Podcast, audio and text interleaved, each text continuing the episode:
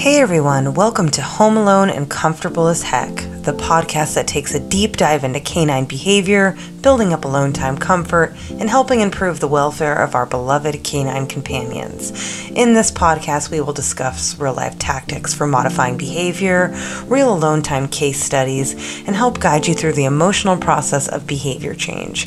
So sit back, relax, and get ready to take the next step in your alone time training. Hey everyone, welcome back to Home Alone and Comfortable as Heck, the podcast. Today we are going to talk about the number one thing that you can do to help maximize your alone time training efforts. But as always, before we do, let's answer some listener questions. So the first question comes from Alan. Alan is working through the Home Alone training course and is curious about how to encourage her pup to be comfortable in multiple areas of the house during their alone time training. So Alan, thank you so much for this question. It's a very important one and I actually get it quite often. So when we are initially starting in our alone time training protocol, typically I recommend that clients return to the same general lo- location in between the steps that they're doing for that day. The reason for this is because our dogs can really thrive off of predictability. And when we're working on alone time training and systematic desensitization, a lot of the times things are toggled and randomized. So I typically find that if we have um, the family member or the entire family, whoever is running uh, through the session, return to the same location, generally speaking, that's usually like the living room or maybe a bedroom or a kitchen, wherever they spend most of their time um, when they're actually at home. If they could return to the consistent, same consistent location, a lot of times pups will become comfortable faster. Down the line, we definitely start to introduce going to different locations in the house as well as, you know, not stopping on breaks and actually continuing adding movement, things that are quote unquote realistic, like using the restroom, washing dishes, etc. But in the beginning, even the first few months of training, I do typically recommend my clients just go back to the same general location where your dog is the most likely to return back to a comfortable position. So, hopefully, that does help um, answer your question, Alan, and let me know if there's anything else I can do to help assist you on your journey. All right, the next question is a very, very important question asked by Marissa, one of my followers on Instagram. So, Marissa was curious. Um, she said that her dog gets very upset when she's getting ready to leave to the point that she cannot even actually leave. And she's curious about how and what can be done to help that specific situation. Marissa, first off, you are not alone. That is exactly where a lot of the clients that I work with find themselves. It's almost as though these routines that we do before we actually leave amp our, not every dog, but amp some dogs up so much that before you even are actually out the door, their stress levels are already through the roof in some cases. So um, this is a great question, and actually, what what we're doing when we're building up, uh, gradually exposing our dog to alone time comfort by using systematic desensitization, we're actually going to be taking apart every little piece of what it looks like for you to get out the door and slowly piecing it back together at a rate that's comfortable for your dog. So, that having been said, the situation that you're in is exactly where a lot of clients will start with an alone time training protocol. You will likely find that by removing some of these, um, what we call pre departure cues, like grabbing your shoes, grabbing your jacket, grabbing your keys, etc., when we can remove those and slowly add them back in, we almost break apart the sequence to the point where it doesn't predict that same scary absence that the dog is um, was once once anticipating. Therefore, you're able to actually get out the door with comfort. And then we start doing low levels of duration. And then we start moving away from the door. And then we can add back in those pre departure cues that were, you know, once scary for our dog. Um, the reason for this and why it works so well in this order is that initially these pre departure cues, like that, all that routine that you do before you leave, it's scary because it predicts the absence. So if we can actually start with the absence itself, make that not scary in and of itself, when we go back and add in those pre departure cues, they no longer have as much emotional baggage because the thing that they once predicted is actually no longer scary on its own. So hopefully that helps, but don't worry, everything you're describing is very normal. Um, and I say that term lightly, but very normal for a lot of these cases that I work on, and you are right in the perfect footing to just move forward and get started with systematic desensitization. All right, and the last question for today comes from a follower, Nate. So Nate was curious. He says he has roommates and he wants to be able to leave with his roommates down the line, uh, but that his pup gets so upset when just he leaves, and he's just wondering how how he can incorporate his roommates. Should he be adding them into training? Should they be doing it on their own, etc. So Nate, this one um, I get the gist of what you're saying, and it is a pretty complex question just because I have not seen your actual pup in action, so I can't give you very specific recommendations for your case. So if you are interested, I highly recommend um, send me a message on Instagram. We can get you on the books for a threshold assessment, and I can get a better feel for what it is that your pup is struggling with. But generally speaking, um, I work with so many families that have you know multiple family members um, or other roommates, etc. And in those situations, honestly, the easiest approach in the beginning is oftentimes to have that one person, yourself in this example, um, do the training just to get your pup understanding what this training game even is. And once they start to understand the process, then we can add on additional complexities of another person leaving with you or another person in general doing the training etc but for the for the sake of ease in the very beginning i oftentimes just recommend doing whatever you can control. So if that's just yourself for right now then that's perfect. And down the line you can absolutely increase your criteria to the point where everybody in the household can leave together or you can leave in advance and then the other roommate leaves etc but in the beginning just focus on you and um, definitely take me up on that if you are interested. I will leave a a uh, link in the show notes. You can just book a threshold assessment pretty easily. All right, you guys. So that's it for our questions today. As always, I am an open book. I love hearing from you guys. If you have any questions at all about prior podcasts or this specific episode, please do not hesitate to tag me on Twitter or send me a direct message on Instagram. Love hearing from you, and I'm doing this essentially for you. So just let me know what it is that you're interested in hearing a little bit more about, and I'm happy to dive in. Now, on to the topic for today. So, today we are going to be discussing the number one thing that you can do today, right now, to help maximize your alone time training efforts. First and foremost, I just wanted to just get out there and say, remind you really, every dog is an individual and every single dog is going to have their own path through to comfortable alone time. That having been said, there is actually one thing across all cases that will help every individual dog move towards your goals faster. And that is dun dun dun minimizing stress levels. This is a huge one, you guys. Think about it this way if we are inadvertently adding stress to our dog's bucket every single day, it's only a matter of time before that bucket overflows. This is why, when we're working on behavior modification, and that's regardless of whether it's alone time comfort, leash reactivity, stranger danger, etc., it's just so important that we avoid what we call trigger stacking. Trigger stacking, can happen when basically low levels of stress are continually added to an individual's plate over time. I say over time very loosely because that could be a span of a day, that could be a span of a couple of days, a week, etc. But when we are constantly adding stress on top of stress, on top of stress, on top of stress, it's only a matter of time before um, that individual just kind of has a breakdown. And we'll talk more about that and what that looks like. So let's think about this in human terms. Let's say you wake up late for work because um, your alarm didn't go off, for example. When you finally get out the door, you see that your car won't start. You call a cab. It takes them 45 minutes to get to you. You get into the cab, there's traffic along the way. By the time you get to work, your boss is upset, needs to have a meeting with you. Lunchtime hits, you forgot to bring your leftovers from last night, so you don't have anything to eat. Finally, the day is over, you get into the next cab, and that cab takes the wrong route home. By the time you finally get home, you see that your partner did not have dinner ready. Normally, this likely wouldn't matter much to you, but today, in these circumstances, it is the end of the world and you get into a fight. So, can you see how each and every one of those little isolated events might not have been the end of the world on their own, but when piled on top of one another, leads to an over threshold experience in which you may have behaved in a way that you would not normally behave. So, this happens to our dogs a lot, you guys. Like, let's to put it in the dog's terms, let's say you had some snacks that didn't agree with them earlier in the day, so they're having a little bit of GI upset. You have been working on leash reactivity, and your your pup's been doing absolutely fabulous, but today, since they're not feeling 100% given the GI upset, they have a quote unquote episode or they have a freak out at a trigger. That episode left their stress levels higher for the rest of the walk, so then they had a few more episodes and situations that normally, as of recently, they would have been fine with.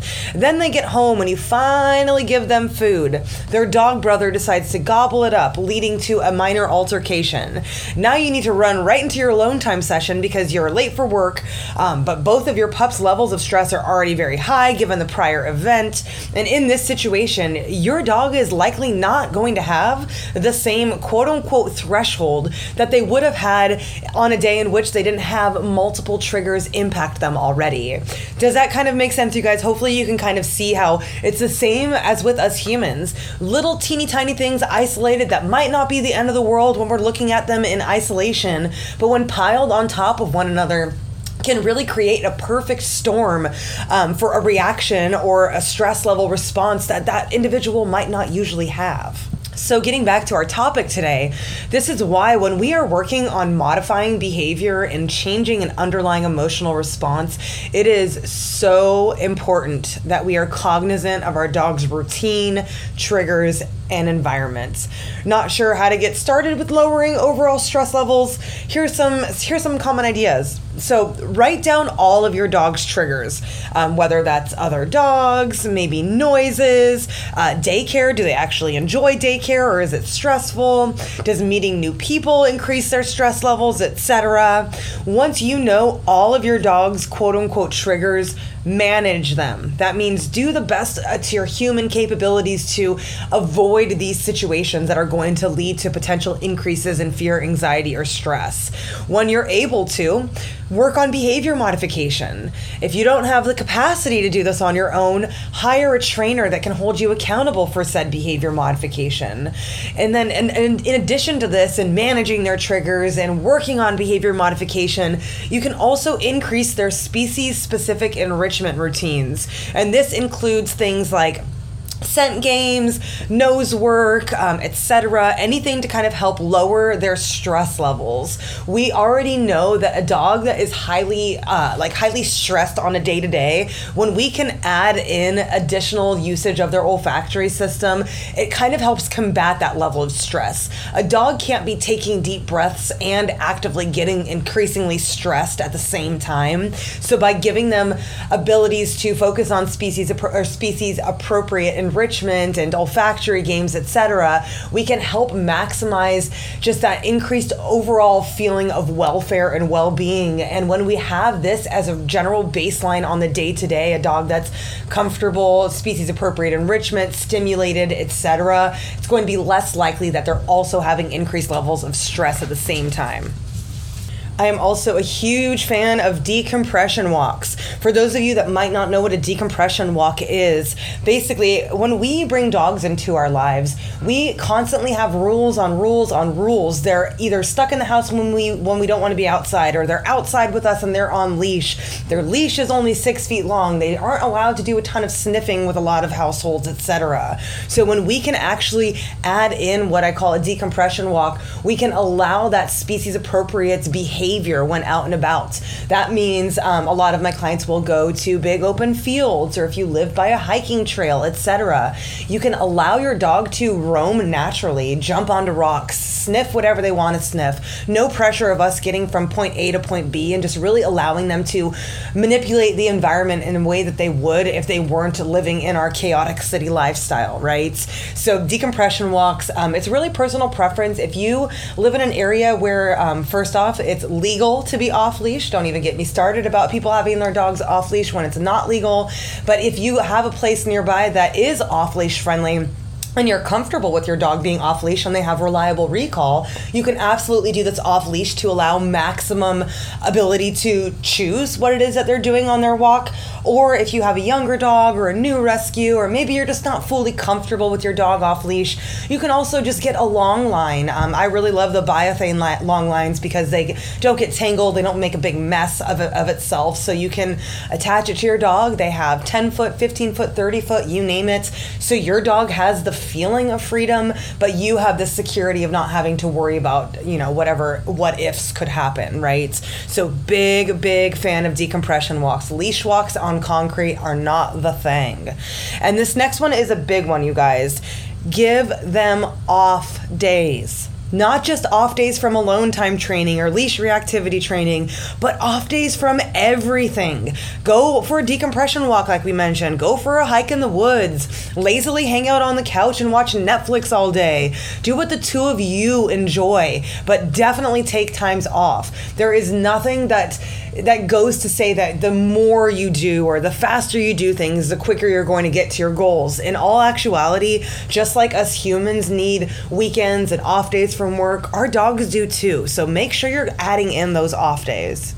So, all of this having been said, if you find yourself really struggling to manage your dog's stress levels, it might be time to reach out to your vet.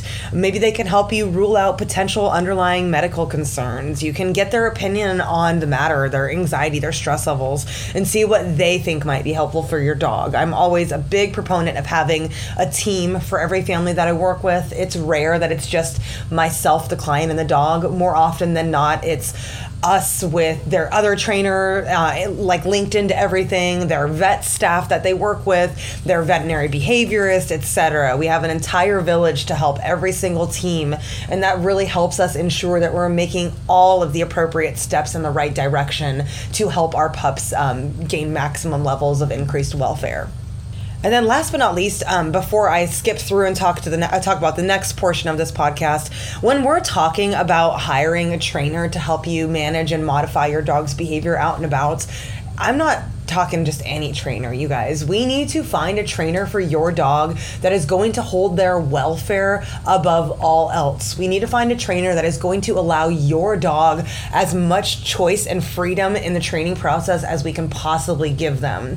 When our dogs have high levels of stress and fear and anxiety on the day to day, it is not helpful to add in things like aversives or punishment tactics for, for any dog, really, if I'm being completely honest. But again, that's a whole nother podcast in and of itself itself, but especially for our dogs that already have increased levels of anxiety or that are working on anxiety types of situations. So when you're looking for a trainer, it is very important that you're looking for somebody that has uh, credentials that you trust, that you're looking for somebody that continually is seeking continued education and growing and learning. No trainer is ever done with education. I constantly enroll myself in ridiculous amounts of continued education because I don't don't know everything. I do not claim to know everything. And it is a big red flag for any trainer out there if they're not doing continued education. There is always something for them to learn. And when they don't continually try to improve themselves, it makes me feel that maybe they're might be using some outdated tactics that aren't necessarily going to be helpful for any dog, let alone a dog that has anxiety levels. If anybody's ever curious about how to find a trainer, etc., there's actually a really awesome nonprofit that um, I'm very familiar with the uh, executive director. So, humane dog training advocates.com. It is an absolutely amazing resource, you guys. They cover, you know, everything from how to find a trainer, you know, what to look for in a trainer, what questions to ask, etc. So, if you have not heard of them before, humane dog training advocates.com. Give them a look. All right, you guys, last but not least, try to remember our dogs are doing their best. They are doing the best that they possibly can every single day to help them. Let's just take some things off of their plate. Allow them to worry less. Allow them to be dogs, you guys. So if anybody has any questions or if you have some really fun things that you've implemented into your dog's life for increased levels of welfare, please tag me in them. Post a story on Instagram. I would love to hear all this. I love all of your ideas. When we can help remove added stress, we can really allow your dog to de- to decompress when they can finally decompress, they will be in a much healthier mindset to tackle training and start to build up comfortable alone time or whatever behavior modification protocol you're working on for the many years to come. Well, all right, you guys, that about sums it up for today. I am very excited to say that I have some amazing guests lined up for the near future. Uh, I mean, amazing. You're not going to want to miss them, okay? So be sure to subscribe if you have not already. We're going to be covering some incredibly valuable information for both pet owners and dog trainers alike. So do not miss out. Did today's episode leave you with any lingering questions? I would be more than happy to address them on my next podcast. Please send me any questions or comments pertaining to this episode via Instagram at Training with Allie and or on Twitter at Training with Allie. I'm very much looking forward to hearing from you. All links and information discussed on this podcast can be found in the show notes below. This podcast is not intended to diagnose or treat any individual case. Please consult your veterinarian before adding to or modifying your pet's current treatment plan.